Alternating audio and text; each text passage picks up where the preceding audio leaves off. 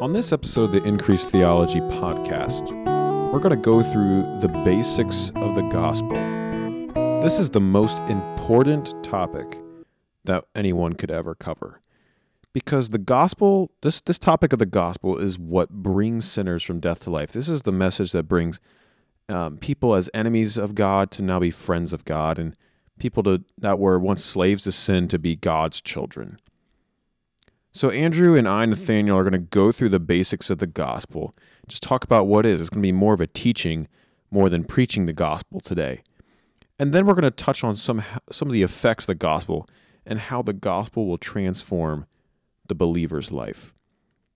Thanks for joining us on this episode of the Increase Theology podcast, helping you increase in the knowledge of God.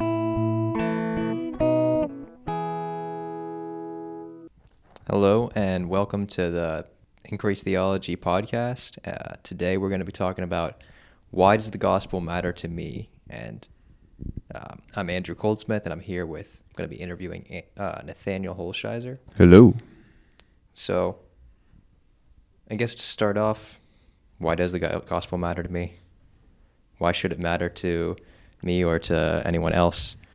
Yeah, I mean, the gospel, right, simply is just good news, right? That's just what the word gospel means. It's the good news of God. It's his message to us. And, and so if God speaks, that in and of itself should just be enough for it to matter to us and for us to care about it. Um, but, you know, maybe, maybe we're thinking of it also from a perspective of, you know, maybe I'm already a Christian, maybe I'm, I'm already a professing believer, maybe I'm already saved, and now I'm wondering, hmm, so why does this gospel matter to me? Um, or maybe you're here and on this podcast listening and, and you're thinking to yourself, hmm, I don't know where I stand with the Lord. I don't know what his message is to me. I don't know really what this gospel is, right? So, you know, you picture yourself, you know, maybe talking to someone and and they and in the conversation, the word gospel comes up and, and they ask you, what is the gospel? What are you going to say? You know, and maybe there's some ideas coming in your head, you know, what is the gospel? What would you say to that? Maybe you're thinking of like John three sixteen. That's a great verse to go to about the gospel. Um, or maybe you're thinking of some analogies or stories related to the gospel as well. Um, that's always good. Um, so what is the gospel?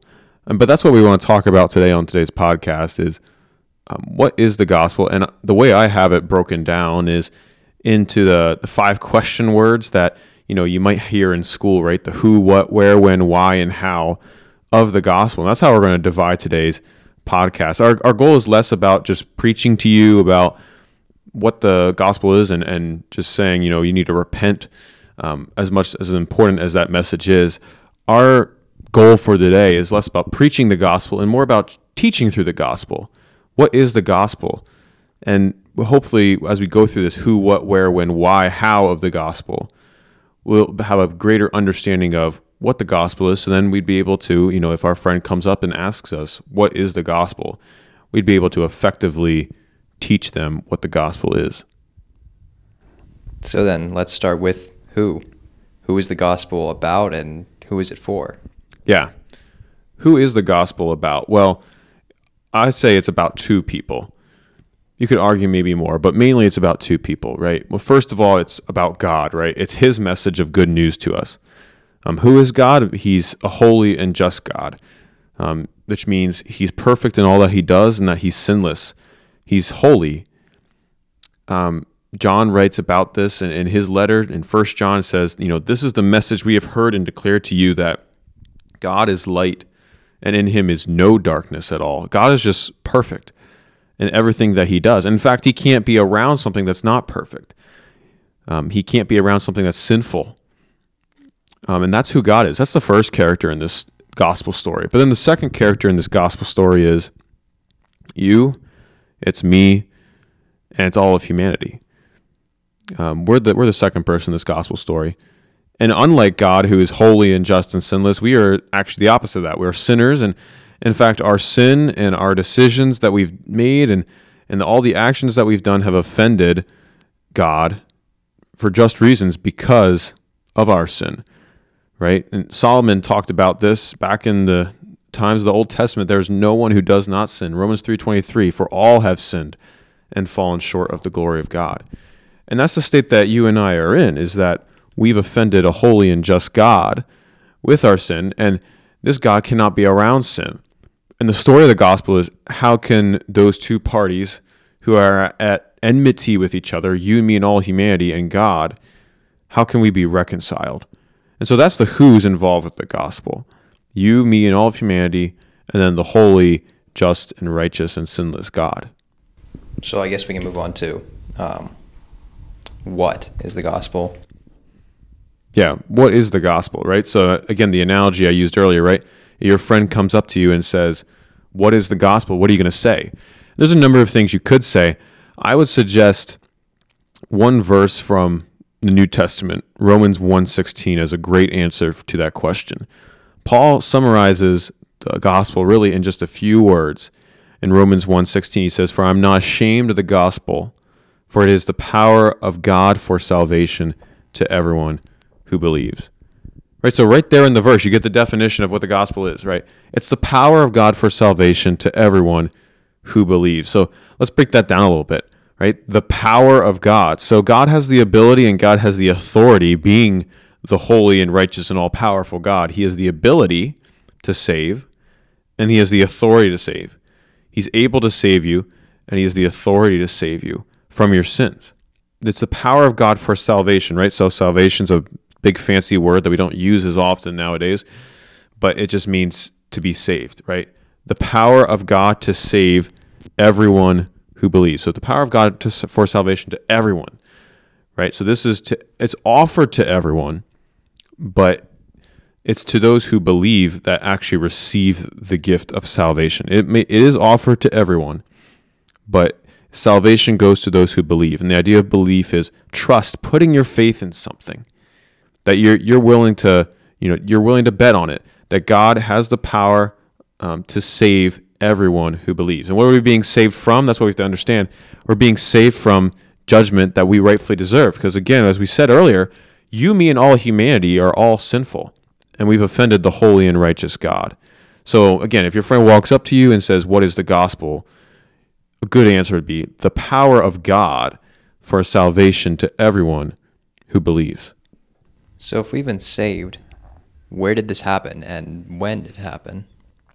Yeah, so we covered the who, we covered the what, and then the next question is where and then when, right? So where, well, it really goes back to Calvary, right? Golgotha, it's this hill outside of Jerusalem, right? Known as the skull, because this is where criminals were crucified. This is what the Romans did back then.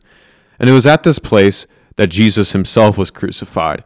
Now, Jesus didn't do anything wrong. He was God made flesh. He was perfect. He was sinless. And yet, Jesus became our substitute. It was here that Jesus bore our sins. And he took the judgment of God on that cross.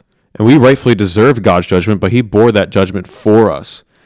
That's where it all happened, was at this place, Calvary, where he bore the wrath of God for our sins. This happened about two thousand years ago. That's about the, that's a, the when question, right? About two thousand years ago. Galatians four four says, when the fullness of time had come, God sent forth his son. Okay, so you think about what's going on in this time period. The Romans are, at, are in power. They're ruling the known world. Right now, you know, there is a huge population boom going on at this time of history. At this time of history, you know, writing has now become a lot easier because now they're using papyrus. Right, so now information can be spread a lot easier. The Romans are now making roads, and transportation's a lot easier across all of that area of the world, of the Mediterranean. And so now information can be spread so much faster. And it was at this time that God sent forth his son. So when the fullness of time, God sent forth his son. But it's not just the fullness of time because of what's going on in the Roman world or anything like that. It's also because there's all these prophecies in the Old Testament that are just showing you, pointing to Christ. You can look at Isaiah fifty-three. You can look at the prophecies of Daniel. You can look at the prophecies of Zechariah or Micah or any of these prophecies that are speaking of this Messiah that's going to come. And this was the fullness of time that came. At this time, God sent forth the Son. So where did this happen? Calvary, right? when it happened about two thousand years ago, when the fullness of time came. You know, Calvary is just so important. This is why we can sing songs about uh, about Calvary, like In Christ Alone, right? Till on the cross as Jesus died, the wrath of God was satisfied. It was at this cross that God's wrath was satisfied. And so we can be so thankful for what happened there on Calvary about two thousand years ago. So if we were so sinful, then why, why would God send his son into the world? Yeah. Why would he do that? Why, why would the holy and righteous God want sinful you and me to be right with him? And why would he be willing to sacrifice and bear the sins that we rightfully deserved, that wrath that we rightfully deserved? Why would he do that? Right? Well, the answer to that, the question of why, is hidden right in the right in the most popular verse ever, right? John three sixteen. For God so loved the world, right? That's why he did it, that he gave his only son, that whoever believes in him should not perish but have eternal life. It's because of his love, that God actually cared for you and me and all of humanity. He loved us, right? Romans says God shows his love in that while we were still sinners, Christ died for us. You know, in this is love, not that we love God, but that he loved us and sent his son to be propitiation for our sins. Hopefully you understand that, right? And uh, maybe you've experienced, you maybe you just heard preachers, all they talk about is, oh, God is just so angry at you. Um, that's not the full story of who God is. Yes, God is upset with our sin, but God also is loving enough that he sent his son and bore the sin that we rightfully deserved on that cross. He's so loving, and we can't forget that, right? How deep the Father's love for us, how vast beyond all measure, that he should give his only son to make a wretch his treasure. That's why God would do this. It's because of his love. I can't forget that. So how would God, how how is this possible? How is our sins being washed away possible? How does God do, go about doing this? Yep, great question. So Romans is the book to turn to to understand how this whole salvation thing works, particularly in Romans chapter three. Romans three twenty-three through twenty-six, great passage to know. And Paul writes in Romans three twenty-three and twenty-six that all have sinned and fall short of the glory of God. So we see that all have sinned. But then he says, and are justified by his grace as a gift, meaning we didn't earn this salvation, right? Christ did the, bore the sins. We didn't earn this. He bore it. He gets all the glory. You're justified by God's grace as a gift, as it says, right? You don't earn a gift. You're given a gift. You don't earn it. So we got to remember that. We are justified by his grace as a gift through the redemption that is in Christ Jesus. Jesus uh, has brought us redemption. You think about this. Man is in bondage to sin, and yet Christ has redeemed us. He paid the price to free us from sin. It says in verse twenty-five, whom God put forth as a propitiation through his blood. Now, we don't really use the word propitiation so much in today's uh, context, but the word propitiation could be compared to substitution, right? That you took, he took our place on that cross. You think about like a substitute teacher, right? The teacher's gone, but the substitute comes in and takes the place of the teacher. Similarly, Christ as our substitute, as our propitiation, it's an important word to know, propitiation, he was our substitute for those sins on the cross. And so Christ paid for my sins because I couldn't. I couldn't. There was nothing I could do. I can't earn my way to heaven, right? The wages of sin is death. I can buy that. The wages of sin is death. That's the wages I'm getting is death. But the gift of God is eternal life. I can't earn eternal life. That's a gift. Now, it says in this in this passage in uh, verse twenty-five, it's to be received by faith. Notice it's not by works. It's not by works. You can't do anything to get it. It's received by faith. So the idea of propitiation and it being by faith is just so important. So because of this, it says in verse twenty-five, this is this was God, uh, this was to show God's righteousness, because in his divine forbearance he had passed over former sins. It was to show his righteousness at the present time so he could be the just and the justifier of the one who has faith in Jesus. God can now righteously pass over your sins, right? Would it be a good judge if if God was just to ignore sins? You know, like someone did a, some brutal crime and God just said, oh, I'm just going to ignore it and you're just going to, you know, dwell with me forever. Would that be just? Would that be just? No. But God can now righteously pass over sins if someone receives the gift of salvation through Jesus Christ by faith, because justice has been satisfied through Christ's work of propitiation or substitution. So now God can now righteously pass over sin to the one who accepts that gift, and he can be the just, he can be just and be the justifier of the one who puts his faith in Jesus. Romans three twenty-three to twenty-six is the big, it, it it really summarizes how God goes through this whole process of salvation. It really explains it. I know we only did this in a short time, but I encourage you, if you're listening, look into Romans three twenty-three and twenty-six and study it for yourself. Focus on the words propitiation, that you're, that's a, Jesus died as your substitute. Focus on the idea that's not by works, but it's through faith. Those are some key ideas to understanding how this whole salvation thing works. So then I guess we can move on to um, after you've repented and trusted in Jesus, like, what do I do then? What what comes after that? Yeah. So this is the state that so many people are in. I've heard so many stories of of people who just think, oh, you know, I'm a Christian now. I don't need a gospel message. I heard of a preacher who went to a, a church. He was a visiting speaker, and the elders of the church came up and said, what are you going to preach on today? And he said, oh, I thought I'd preach on the gospel. And they said, uh, well, we're all Christians here. We don't need to hear that. I just think that's so sad. Like, that's that's not that, that's not how our attitude should be. For one thing, and the story goes on that not everyone in that church was saved, and actually someone came and confessed their sins. Someone had been at the church for years and then realized they weren't saved. So we can't always just assume that everyone in our congregation is saved. So we always need to review this gospel. But secondly, we need to look back at um, how this whole salvation thing works. We need to hear this gospel message, because this is the number one changing decision that any person can make, is to trust in the Lord Jesus Christ and repent.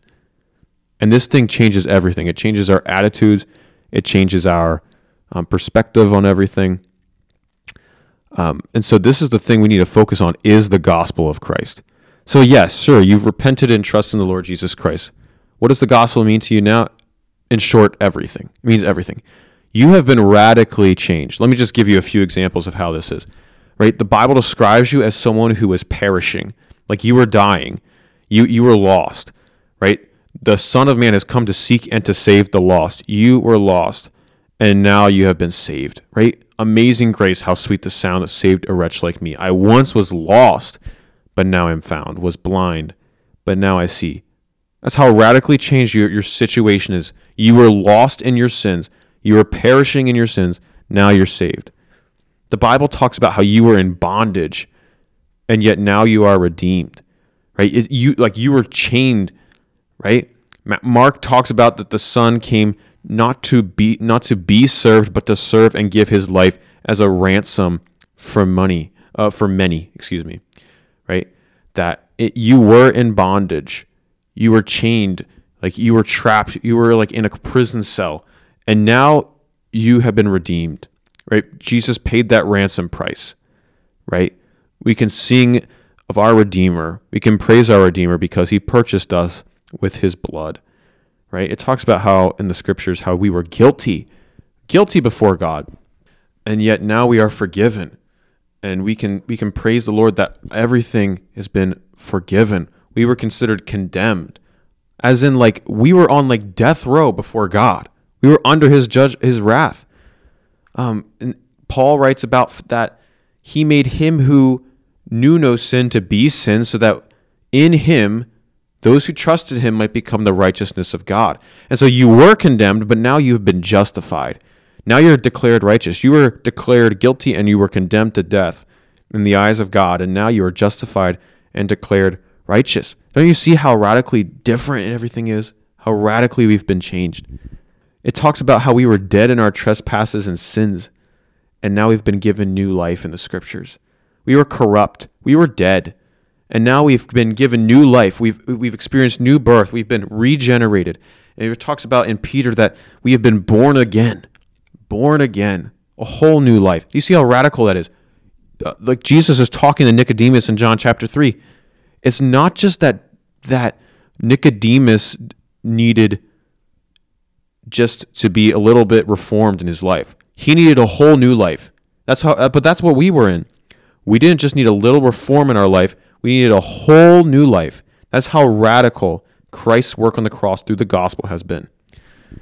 We were once God's enemies, and now we have been reconciled. Let me read to you from Colossians one. It says, "You who once were alienated and hostile in mind, doing evil deeds, he is now reconciled in his body of flesh by his death, in order to present you holy and blameless and above reproach before him."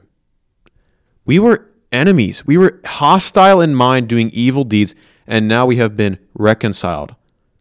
That's how radically different it is. Now we are not butting heads. We are now reconciled. Paul also writes that, you know, Christ died for us when we were his enemies. He writes about that in Romans, right? He died for us when we were his enemies. And now through Christ, those who have trusted in him are now reconciled. Here's another one. The scriptures write about how we were considered unclean, meaning we were impure. We were not holy, but we were unclean, defiled, and now we have been made holy. The word for that is sanctified, and we could have a whole podcast just on the idea of sanctification, but just in short, the idea is that we've been made holy before God, and we've been cleansed before God, right? Paul writes about how we've been washed and we've been sanctified in the name of the Lord Jesus and by the Spirit of our God.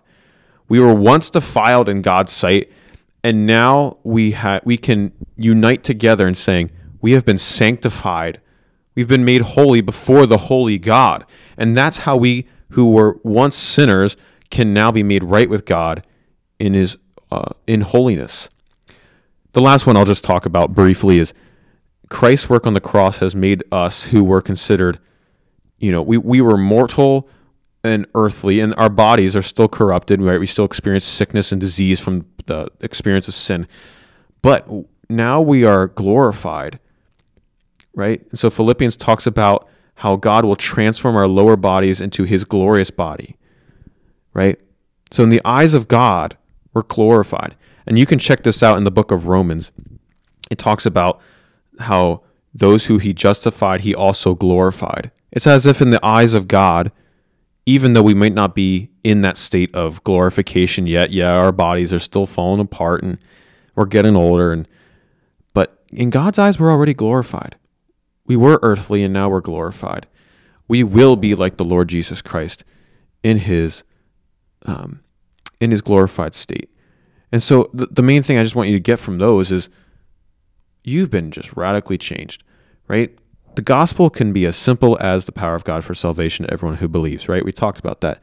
But yet the effects of the gospel are so amazing, even beyond anything you or I, anybody could ever imagine, because we've been radically changed. When you put your faith in Lord Jesus Christ, if Lord willing you've done so, you were radically changed, and therefore you need to act like it too, right? And so we need to act different because of that. But we've been radically changed, and we need to act that way because of the power of God for salvation to everyone who believes.